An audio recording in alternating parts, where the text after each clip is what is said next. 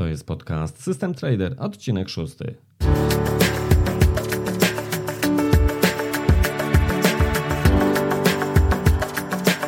Interesujesz się inwestowaniem na rynkach kapitałowych?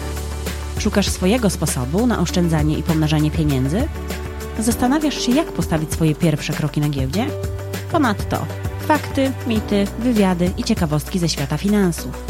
To i wiele więcej usłyszysz w podcaście System Trader. Zaprasza Jacek Lempart. Wszyscy dookoła straszą niskimi emeryturami, jakie nas czekają w przyszłości. Zamiast żyć w strachu i być niepewnym jutra, lepiej już dziś wziąć sprawę we własne ręce i samodzielnie zadbać o naszą przyszłą emeryturę. Tym bardziej, że tu państwo wychodzi nam naprzeciwko i oferuje konkretne zachęty podatkowe, które w perspektywie kilkudziesięciu lat oszczędzania mogą przynieść bardzo wymierne pozytywne skutki dla naszych portfeli emerytalnych. Zapraszam do trzyczęściowego cyklu pod tytułem Umiesz liczyć, licz na siebie, czyli samodzielnie oszczędzamy na emeryturę. Dziś na tapecie IGZE, czyli indywidualne konto zabezpieczenia emerytalnego. Gorąco zapraszam.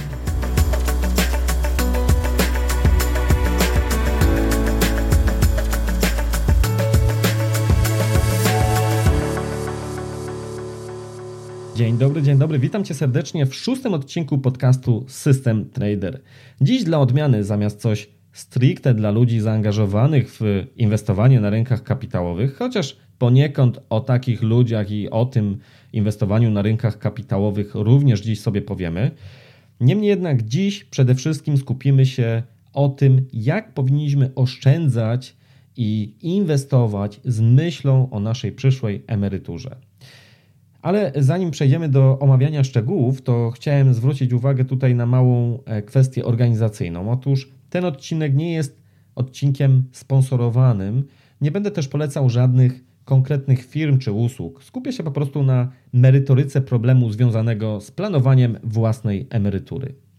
Ok, no to przejdźmy sobie do omawiania detali związanych z oszczędzaniem czy inwestowaniem w ramach e, emerytury.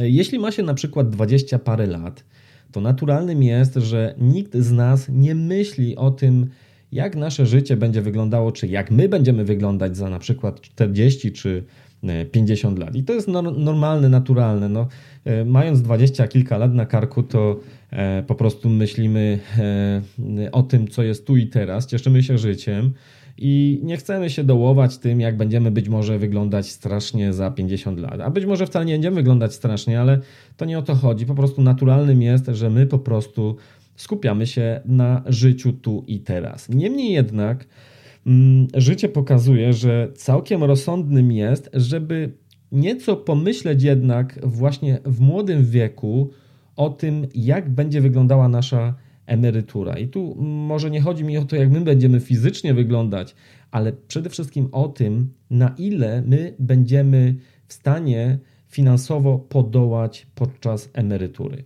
Nie trzeba odkrywać żadnej Ameryki, żeby e, móc stwierdzić, że sytuacja w ZUS-ie, e, no mówiąc tak delikatnie, nie jest najlepsza, a perspektywy, jakie są przed ZUS-em, są jeszcze gorsze.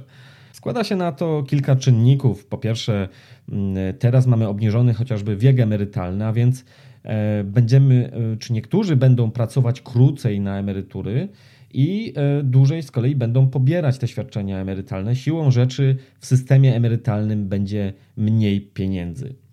E, mamy też niekorzystną strukturę demograficzną i jeśli te wszystkie prognozy będą się spełniać, to niestety tutaj e, z dekady na dekadę będzie jeszcze gorzej, jeśli chodzi o demografię.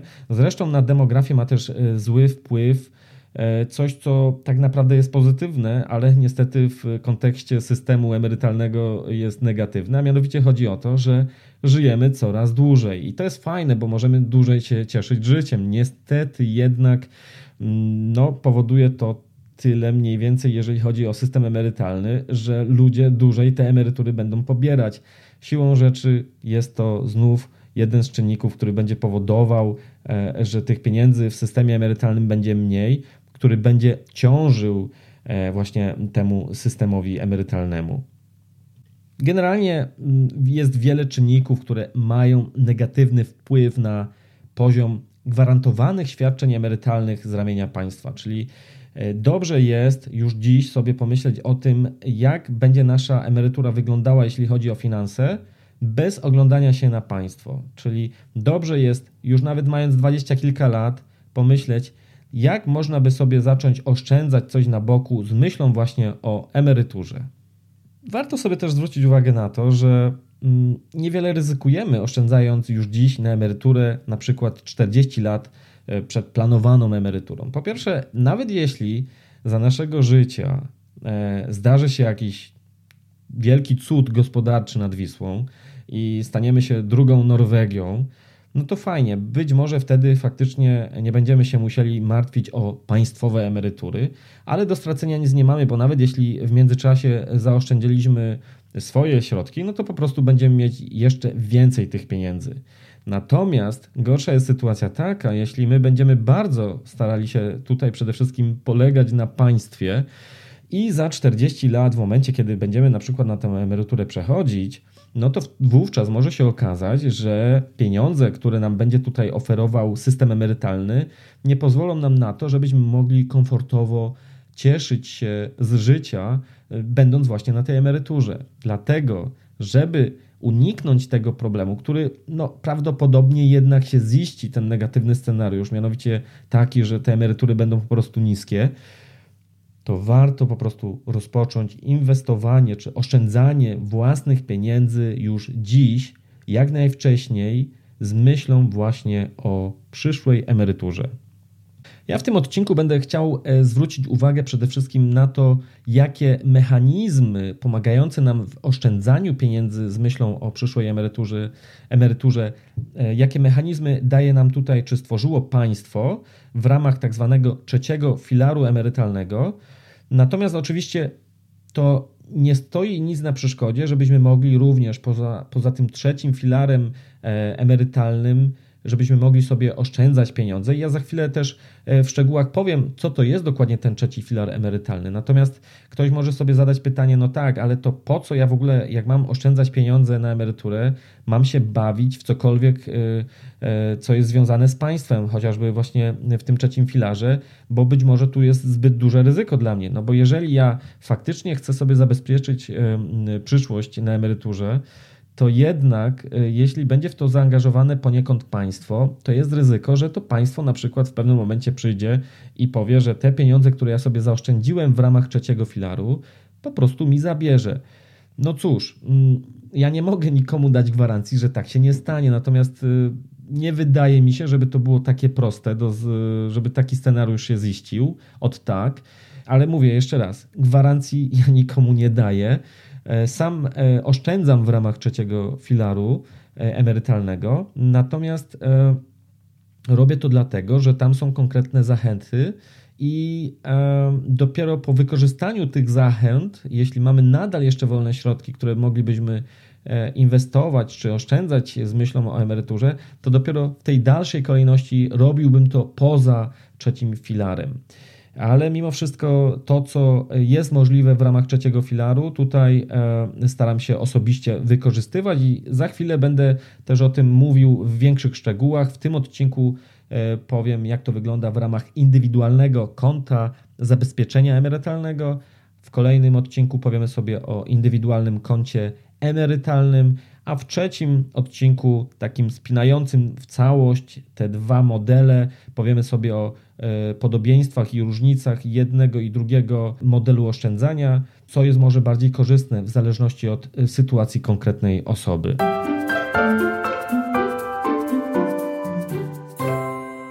Taka istotna tutaj rzecz, e, jeśli chodzi o trzeci filar, na którą chcę zwrócić uwagę, to jest taka, że Środki, które gromadzone są w ramach trzeciego filaru emerytalnego, mają status własności prywatnej. To oznacza, że ten status jest taki sam jak status pieniędzy, które mamy na swoim prywatnym rachunku bankowym. Czyli jeśli boimy się, że państwo mogłoby nam zabrać pieniądze z trzeciego filaru emerytalnego, to jest to równoznaczne z tym, gdyby państwo stwierdziło, że może nam zabrać pieniądze z rachunku bankowego. Ja mówię, że ja nie mówię, że nie jest to możliwe, natomiast y, mówię, że to jest mniej więcej ten poziom. Czyli jeśli ktoś naprawdę się obawia o trzeci filar emerytalny, ale ma pieniądze na rachunku bankowym, i jeśli naprawdę te obawy u niego są na wysokim poziomie, to powinien również pomyśleć o likwidacji konta bankowego i być może jakiejś zupełnie alternatywnej formie inwestowania. Natomiast ja y, aż tak bardzo, chociaż nie jestem zupełnie pozbawiony obaw, ale nie aż tak bardzo się obawiam tutaj, y, że te pieniądze zostaną zabrane z dnia na dzień. Być może jestem frajerem, no, mam nadzieję, że nie.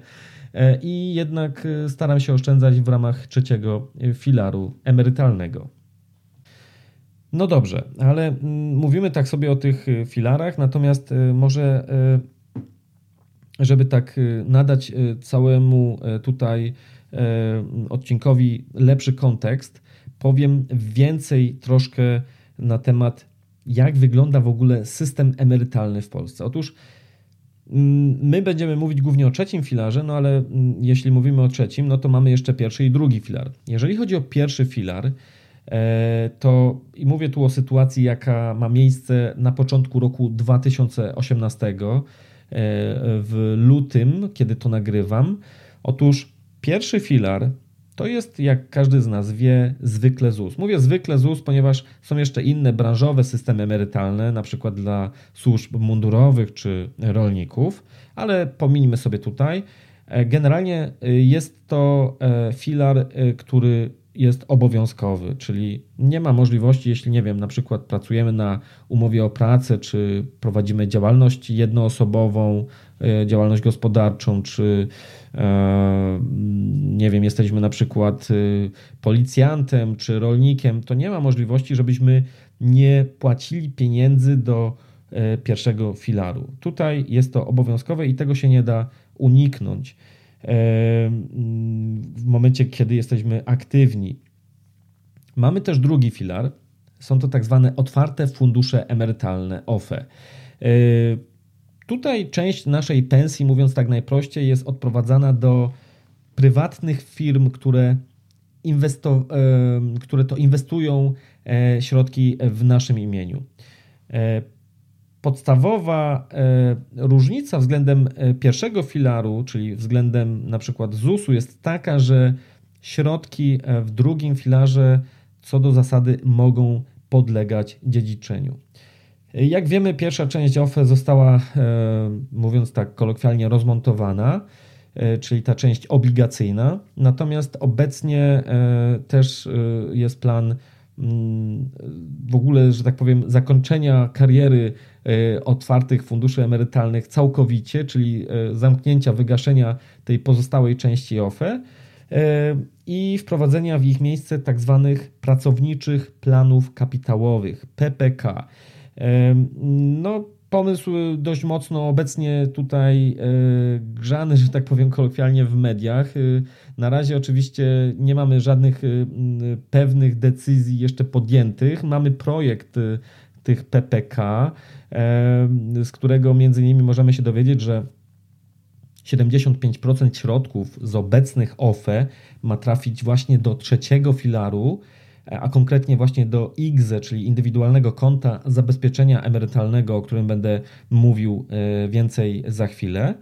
Mm, natomiast e, no, pożyjemy, zobaczymy. Musimy sobie zdać sprawę, że to jest prawie 130 miliardów złotych i dość ciężko mi sobie wyobrazić. Nie chcę być tutaj jakimś bardzo wielkim, e, naprawdę pesymistą, ale jednak dość ciężko mi sobie, wyobrazić, że państwo tak za pstryknięciem palca nagle przeleje, to jest ponad 130 miliardów złotych, jak mnie pamięć nie myli, e, te pieniądze na e, konta emerytalne ludzi, które są co do zasady kontami prywatnymi. Tam prawdopodobnie będzie wprowadzona jakaś blokada, że nie będzie można sobie tych pieniędzy od tak wypłacić i, i kupić sobie większy telewizor na przykład. Niemniej jednak, mm, no, zobaczymy, czy to się stanie. Mm, okay, ale idźmy e, może dalej z tematem i będę starał się opierać na tym, co już wiemy, a to, co będzie, no to, to zobaczymy i najwyżej będziemy nagrywać kolejny odcinek podcastu. Taka jeszcze tutaj od razu uwaga z mojej strony, że to jest poniekąd trochę przykre, że kolejne ekipy rządowe, kolejne generacje polityków wchodzą za każdym razem ze swoimi nowymi pomysłami i starają się robić nam jeszcze lepiej, a wychodzi jak wychodzi. I co jest tutaj, e, jeśli chodzi o system emerytalny istotne, to to, że my tutaj musimy mieć pewien spokój wokół tego całego procesu oszczędzania i myślenia o emeryturze. Nie może być tak, że co kilka lat będzie przeprowadzana mm, rewolucja, bo po prostu e, to się odbija negatywnie na e, zaufaniu obywateli do tego systemu emerytalnego. I to niestety nie sprzyja temu, żeby ludzie naprawdę e, starali się myśleć o samodzielnym inwestowaniu na emeryturę. Taka jeszcze jedna rzecz mi się tu przypomniała, jeśli chodzi o ten plan PPK. Mianowicie e, w ramach e, projektu, który został upubliczniony dosłownie kilka dni temu przed tym nagraniem tego podcastu, tego odcinka podcastu, to tam nie ma nic wspomnianego na temat e, statusu własności prywatnej środków, które w ramach PPK będą się że tak powiem, e, tam znajdować te środki. No i to jest y, nieco negatywne, bo, mm, bo tutaj wtedy zachodzą obawy, że może to jest furtka do tego, żeby kolejna ekipa sobie tymi pieniędzmi porządziła według własnego uznania. No dobrze, naprawdę nie chcę być tutaj jakimś wielkim e, pesymistą i, i, i, nie chcę też nikogo w żaden sposób urazić, ani też nie chcę wykazywać się jakimś totalnym brakiem zaufania do państwa. Natomiast y, jak y, PPK zostanie e, wdrożone, OFE zostanie zlikwidowane, to wtedy e, być może będzie okazja do tego, żeby sobie już porozmawiać o tym, co jest, a nie co być może będzie. Dobra rzecz z PPK, jeśli by było wprowadzone, jest w kontekście trzeciego filaru taka, że osoby na przykład, które są samozatrudnione, nie będą prawdopodobnie objęte PPK, natomiast będą miały zwiększony limit w ramach którego będą mogły wpłacać pieniądze na IGZE, o którym będziemy za chwilę mówić nieco więcej. No dobra, to skupmy się na tym trzecim filarze i skupmy się na tym, co jest, a nie co e, być może będzie, albo co wydaje się nam, że będzie. No więc jeżeli chodzi o trzeci filar, to tutaj mamy dwa tematy, dwa modele oszczędzania na emeryturę. Są to filary przede wszystkim nieobowiązkowe, więc o ile e, w pierwszym i drugim filarze mm, mamy obowiązek uczestniczyć, o tyle trzeci filar jest zupełnie nieobowiązkowy i e, każdy z obywateli, który jest aktywny zawodowo, e, chociaż nie musi nawet być aktywny zawodowo, bo bezrobotny nawet może przystąpić do IKE czy IGZE, o którym będę mówił, po prostu tutaj może sobie oszczędzać te swoje pieniądze z myślą o emeryturze. Trzeci filar ma jedną dobrą rzecz, mianowicie ma wpisane e, e, w sobie to, że jest tam środki, które się tam znajdują, mają status własności prywatnej. I to jest kluczowe, bo no, nie może się to okazać tak, że nagle po prostu nam ktoś te pieniądze buchnie, a przynajmniej zrobi to tak z sekundy na sekundę. No i oczywiście tutaj to jest, co jest fajne i o czym tak naprawdę będę mówił za chwilę więcej, to jest to, że państwo zachęty tutaj pewne potworzyło, aby ludzie chcieli faktycznie inwestować do trzeciego filaru. Na ile te zachęty się udały, albo na ile udało się wytłumaczyć e, ludziom, że warto inwestować w trzecim filarze, to za chwilę też sobie o tym powiemy, bo niestety tutaj nie wypada to znów korzystnie, jeżeli chodzi o liczbę osób, które faktycznie inwestują e, w trzecim filarze. Natomiast państwo stworzyło tutaj całkiem moim zdaniem e, fajne mechanizmy i e, fajnie jest z nich korzystać. Natomiast no, być może po wysłuchaniu tego podcastu, jeżeli jeszcze sam nie inwestujesz w ramach trzeciego filaru, to być może e, mój podcast przyczyni się do tego, żeby Cię jednak do tego zachęcić. Więc tak jak powiedziałem, e, mamy w, w, ramach trzeciego filaru dwa modele IKE, czyli indywidualne konto emerytalne oraz IGZE, czyli indywidualne konto zabezpieczenia emerytalnego. W tym odcinku powiemy sobie o tym drugim, czyli IGZE, indywidualnym koncie zabezpieczenia emerytalnego. No taka długa nazwa, więc ja będę dalej mówił głównie IGZE w skrócie. W kolejnym odcinku powiemy sobie o IKE, a w trzecim odcinku spróbujemy sobie te tematy spiąć w jedną całość i i powiedzieć nieco bardziej ogólnie, co bardziej komu powinno tutaj przynieść więcej korzyści, jeśli chodzi o oszczędzanie na własną emeryturę. Jeżeli chodzi o IGZE, to IGZE zostało wprowadzone stosunkowo niedawno, bo zaledwie w roku 2012. Wystąpienie do IGZE jest, jak już mówiłem, całkowicie dobrowolne, a środki tam mają status własności prywatnej. Taka garść statystyk, jeżeli chodzi o IGZE. Otóż y, y, przed nagraniem tego podcastu wszedłem sobie na stronę Ministerstwa Rodziny, Pracy i Polityki Społecznej i wyczytałem, że mm, to były dane za bodaj chyba do łącznie drugiej połowy roku 2017, że jeżeli chodzi o konta IGZE, to w Polsce mamy takich kont otwartych, y, mm, takich rachunków y, w wysokości 660 tysięcy. Czyli zaledwie 660 tysięcy ludzi posiada konto IGZE. Mówię zaledwie, ponieważ y, w Polsce osób, które mogłyby takie konta otworzyć, czy osób ogólnie pracujących, jest około 16 milionów. No więc nie wygląda to zbyt fajnie. Wartość zgromadzonych środków w ramach IGZE, e, według tego, co podaje ministerstwo, e, przekroczyła w tym momencie już miliard i jest to znaczny wzrost tutaj na przestrzeni dwóch, trzech lat ostatnich.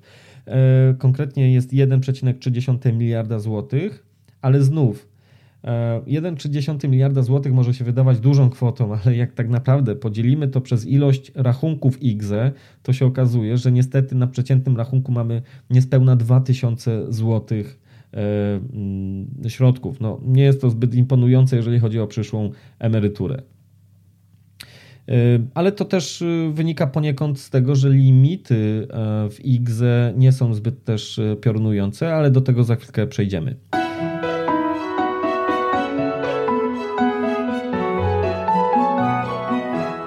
Każdego roku właśnie, jeżeli chodzi o te limity, mm, to państwo ustala, ile możemy maksymalnie wpłacić sobie na takie konto IGZE. I e, zwykle, e, znaczy nawet niezwykle, bo to akurat się nie zmienia, e, państwo tutaj ustaliło, ustawodawca ustalił, że w danym roku można wpłacić nie więcej niż 1,2 przeciętnego wynagrodzenia miesięcznego. Czyli Oznacza to, że w roku 2018, e, a mam też takie konto X założone, można było wpłacić kwotę maksymalnie e, około 5300 zł.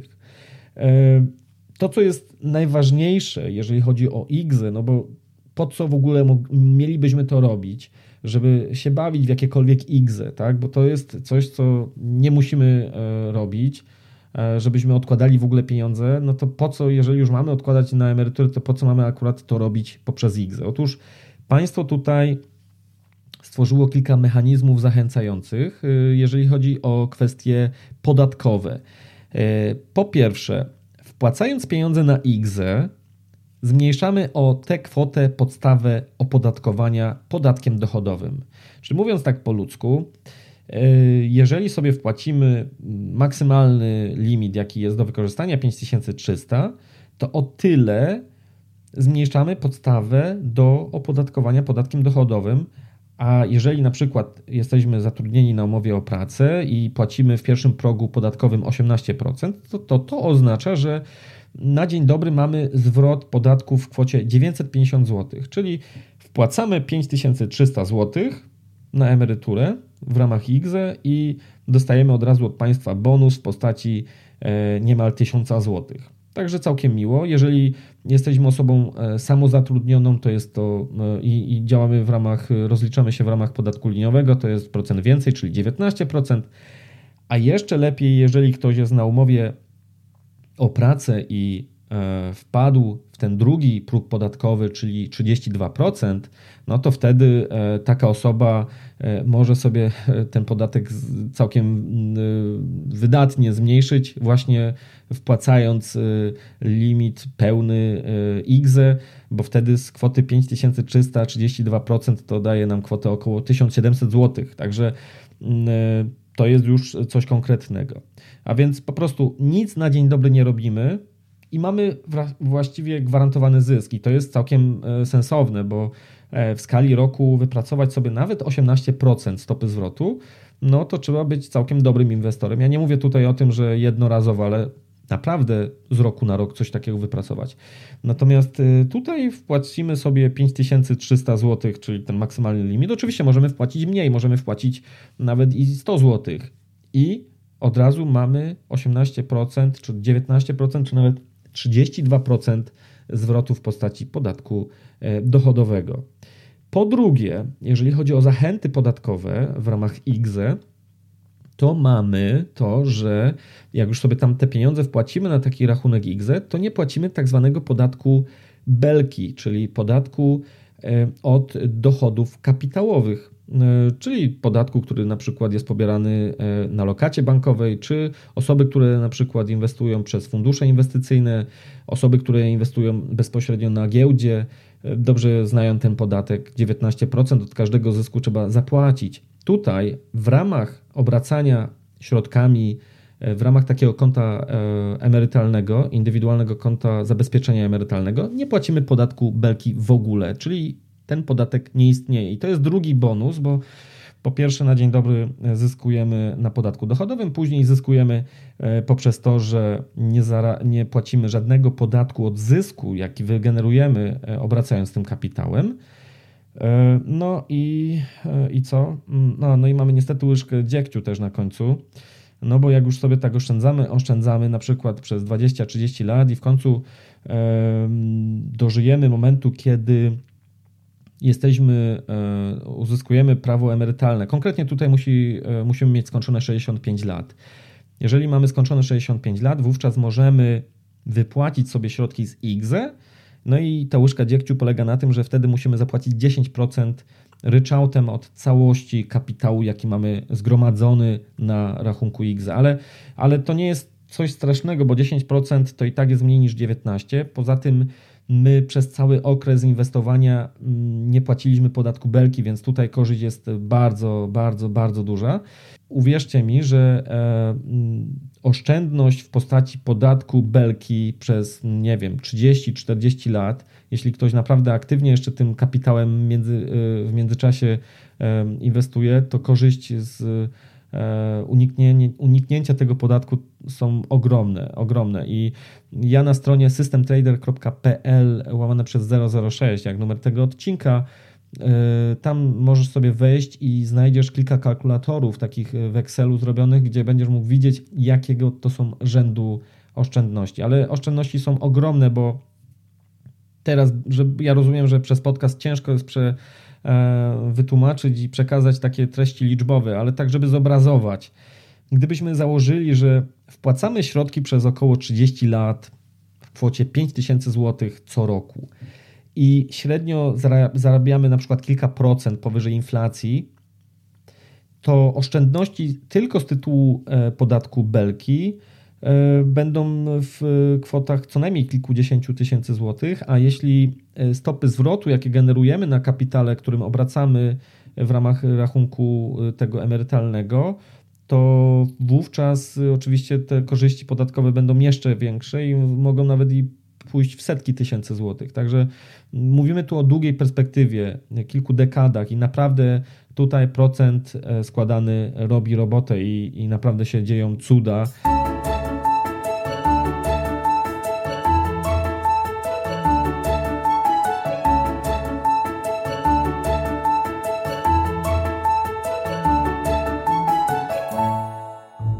Jak powiedziałem w drugim odcinku e, podcastu poświęconemu trzeciemu filarowi, będę mówił o IKE, czyli indywidualnym koncie emerytalnym. Natomiast nie bez powodu nagrywam pierwszy odcinek o IGZE, bowiem e, wydaje się on naturalnie lepszym, e, bardziej optymalnym rozwiązaniem dla osoby, która pracuje przede wszystkim, która płaci podatek dochodowy, bo tutaj ta oszczędność w podatku dochodowym jest natychmiastowa.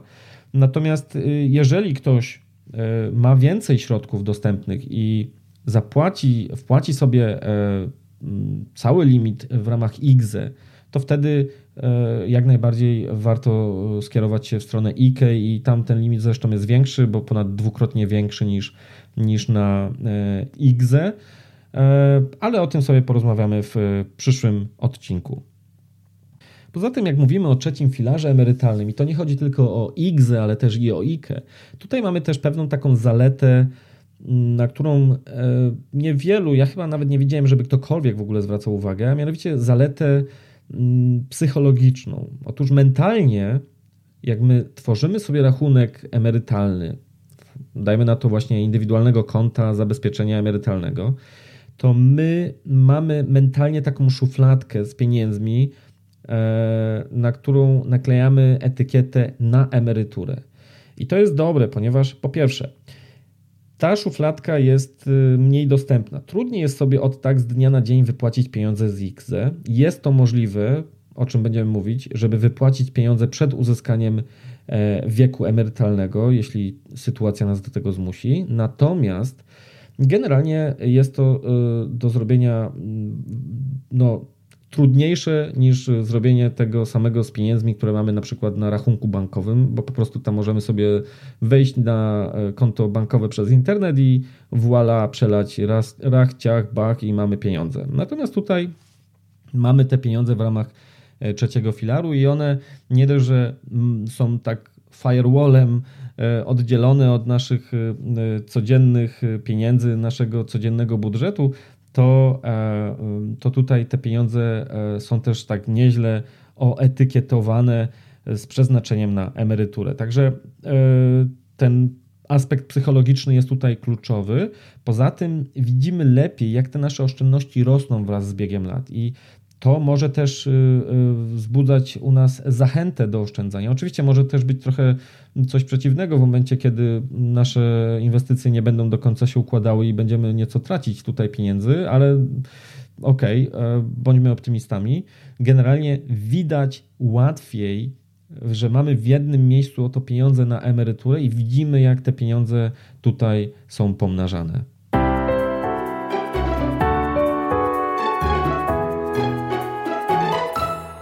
Wiemy już, czym jest IGZE. Natomiast teraz sobie odpowiedzmy na pytanie, gdzie możemy takie IGZE sobie otworzyć. Ustawodawca przewidział tutaj kilka możliwości. Pierwszą grupą podmiotów, które mogą e, prowadzić rachunki IGZE, są fundusze inwestycyjne oraz tak zwane dobrowolne fundusze emerytalne zarządzane przez PTE.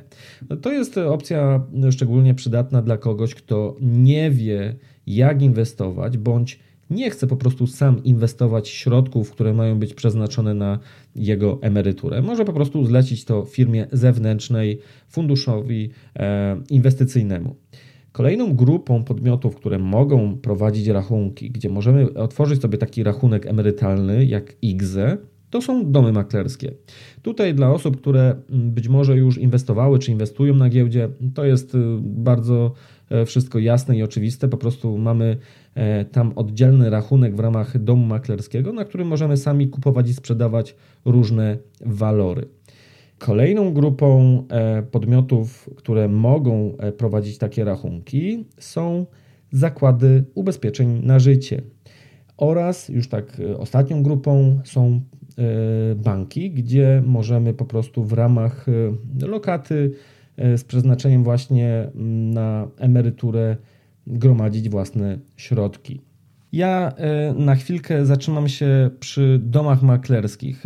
Sam prowadzę sobie IGZE też w ramach właśnie konta maklerskiego. I oczywiście to nie oznacza, że ja zachęcam Ciebie, żebyś Ty też otworzył sobie konto maklerskie, jeżeli go nie masz.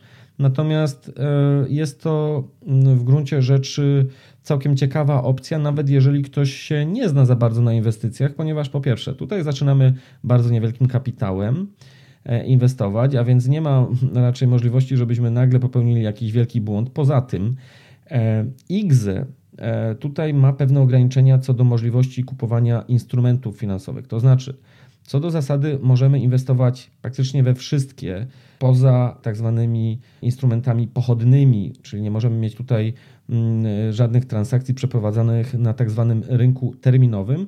Mówiąc jeszcze inaczej, nie możemy handlować kontraktami terminowymi i opcjami. Oczywiście, jeżeli nie jesteś zbyt rozeznany w rynkach finansowych, to niewiele ci to mówi.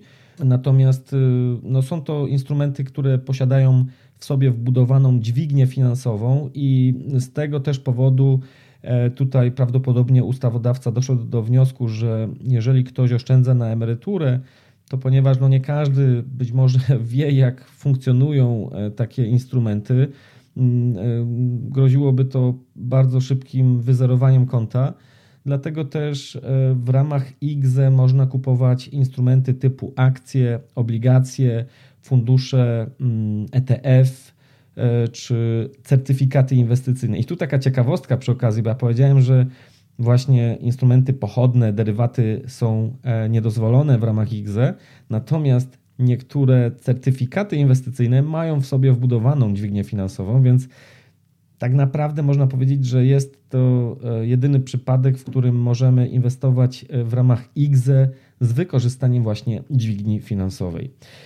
Więcej o instrumentach finansowych i metodach też inwestycyjnych usłyszysz w pierwszym odcinku mojego podcastu E, tylko się nie wystrasz, trwa około 6 godzin. Także gorąco zapraszam. systemtrader.pl łamane przez 001, to jest pierwszy odcinek mojego podcastu i tam naprawdę jest kompendium wiedzy na temat tego, jakie mamy e, między innymi instrumenty finansowe na podorędziu, że tak powiem, oraz e, też mówię, w jaki sposób można podejmować decyzje. To jest oczywiście bardzo wprowadzający materiał, więc to nie jest tak, że po spędzeniu nawet tych 6 godzin i wysłuchając wysłuchując tego e, odcinka będziesz od razu Warrenem Buffettem. Natomiast z pewnością, jeśli e, rynki finansowe są dla ciebie czymś nowym, to jest to świetne miejsce, gdzie możesz naprawdę mieć niezły start i niezły fundament wiedzy, jeśli będziesz chciał dalej brnąć, że tak powiem, w mm, poznawanie rynków finansowych, to absolutnie polecam pierwszy odcinek swojego podcastu. Zresztą możesz tam również odebrać wersję w postaci PDF-a, czyli jeżeli nie chcesz, czy nie możesz, czy nie lubisz słuchać tak długich podcastów jak 6-godzinnych e, materiałów, które tam przygotowałem dla Ciebie, to możesz po prostu sobie przeczytać to w postaci e-booka w formie PDF, to jest bodaj ponad 100 stron. Także całkiem sporo wiedzy i to wszystko za free. To jeżeli chodzi o prowadzenie konta IGZE w ramach konta maklerskiego to tyle. Nie będę tutaj wchodził więcej szczegółów, bo naprawdę to, to jest zupełnie temat na inną opowiastkę.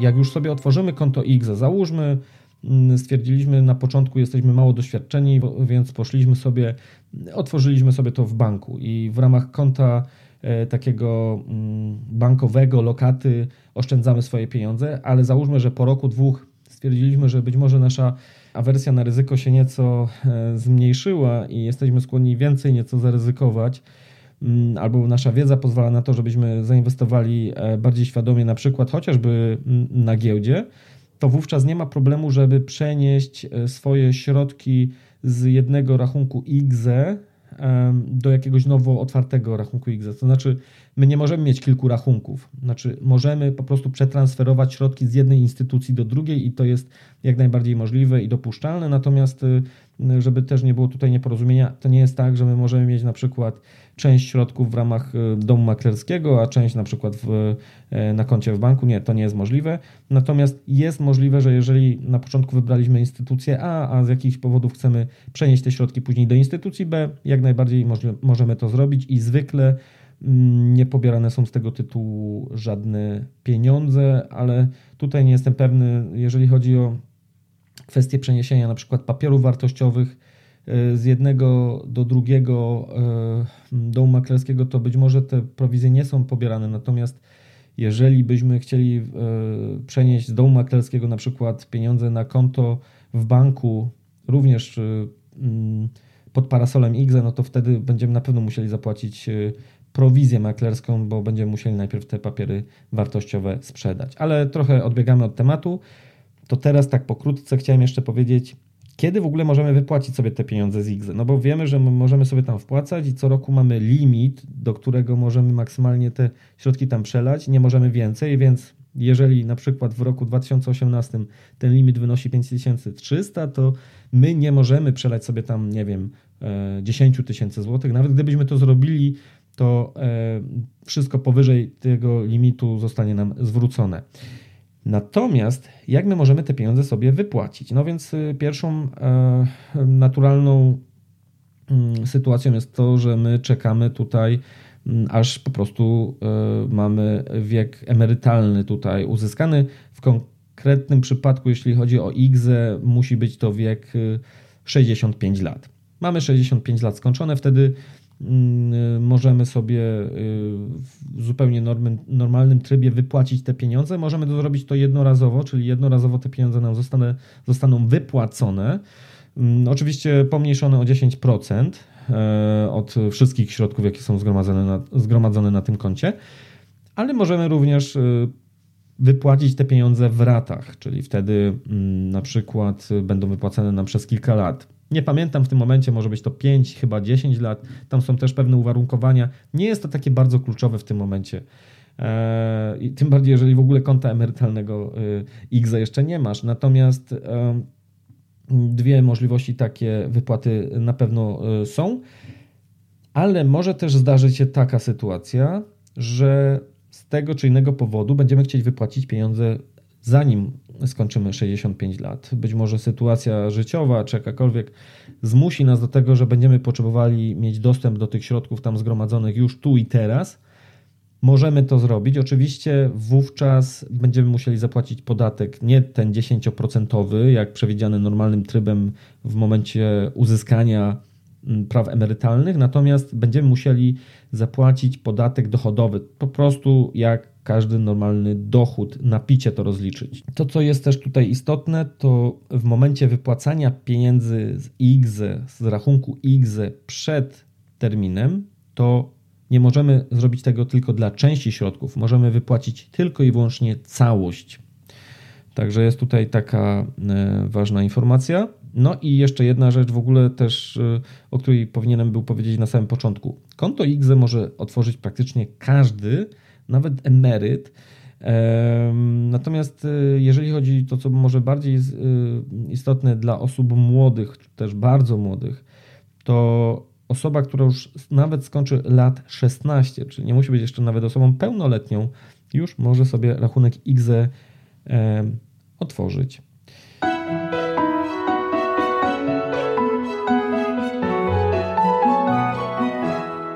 Reasumując, IGZE polega na tym, że wpłacamy sobie środki do e, przeznaczonego specjalnie e, w tym celu rachunku.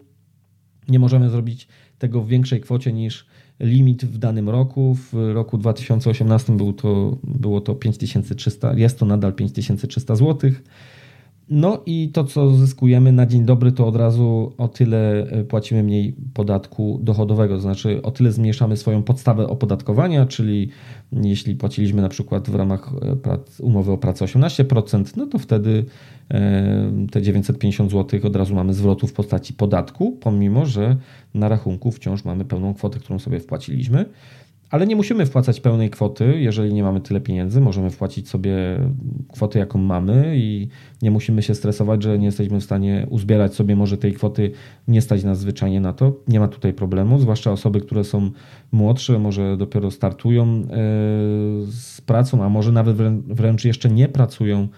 Jak najbardziej mo mogą sobie wpłacić mniejsze środki i będzie już tam można tymi środkami operować e, w ramach oszczędzania na emeryturę.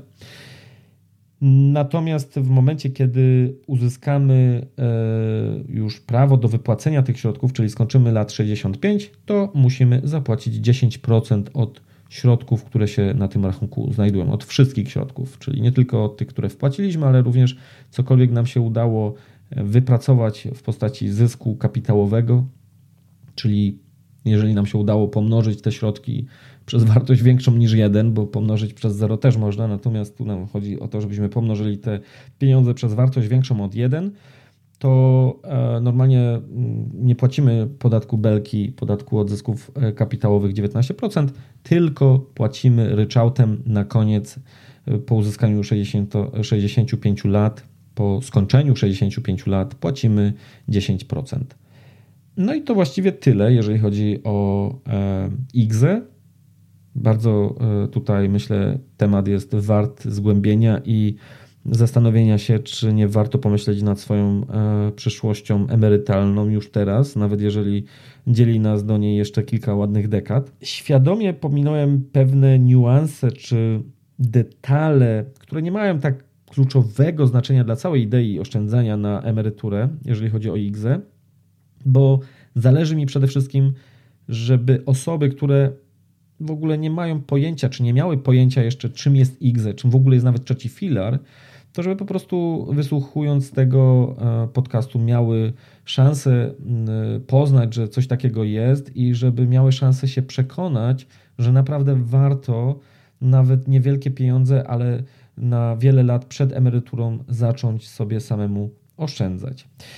Ja gorąco jeszcze chciałem też zaprosić na stronę systemtrader.pl łamane przez 006, tak jak numer tego odcinka, gdzie znajdzie się zapis tekstowy tego podcastu, czyli jeżeli nie lubicie słuchać yy, albo nie lubicie mojego głosu, to po prostu możecie sobie to wszystko tam przeczytać. Mm, linki tam też umieściłem, które powiedzmy są uzupełnieniem do tematu IGZE, gdzie możecie sobie poczytać nieco więcej materiałów i również y, przygotowałem pewne takie kalkulatory w Excelu, gdzie będziecie mogli sobie między innymi sprawdzić, y, jakie korzyści wynikają na przykład chociażby z tytułu oszczędzania, mm, niepłacenia podatku belki. Jak ten, jak ten bonus, że tak powiem, od państwa działa na naszą korzyść perspektywie na przykład kilkudziesięciu lat. To naprawdę tutaj zobaczycie, że potrafi być to miazga, bo jak tak mówię, że mamy tutaj, wpłacamy sobie 5000 złotych, no i ktoś sobie powie, no dobra, nawet jak ktoś zarobi 10%, no to zarobi 500 złotych, no to normalnie miałby od tego zapłacić tam 19 zł, 19% z tych 500 zł, no to 100 hmm, zł wyszłoby, no to nie jest to jakiś wielki pieniądz, można by sobie powiedzieć. No co tam, zaoszczędził ktoś 100 zł skali roku. No właśnie, ale to nie jest tak do końca, bo to 100 zł jest dzisiaj tylko, ale tak naprawdę w perspektywie wielu lat, a ten kapitał będzie coraz większy i te zyski czego Wam życzę, też będą coraz większe, więc podatek też byłby coraz większy. Wy będziecie mogli sobie oszczędzać, poza tym będziecie mogli o te 100 zł w pierwszym roku na przykład już więcej inwestować i to się naprawdę robi z tego taka kula śniegowa na przestrzeni kilkudziesięciu lat, już nie mówiąc o tym, że w przypadku IGZE zyskujecie już na start od razu e, w postaci e, obniżenia waszego podatku dochodowego. Ok, to tyle. Naprawdę, e, jeżeli chodzi już o IGZE, zachęcam też bardzo do zadawania pytań i komentowania tego odcinka podcastu na mojej stronie systemtrader.pl. Tymczasem życzę Ci wszystkiego dobrego. Kolejnym odcinku z tej serii porozmawiamy sobie o takim starszym bracie IGZE, czyli IKE, czyli indywidualnych kontach emerytalnych. Dziękuję, że wytrwałeś ze mną do końca, no i do usłyszenia już za dwa tygodnie. Pozdrawiam Cię serdecznie, hej!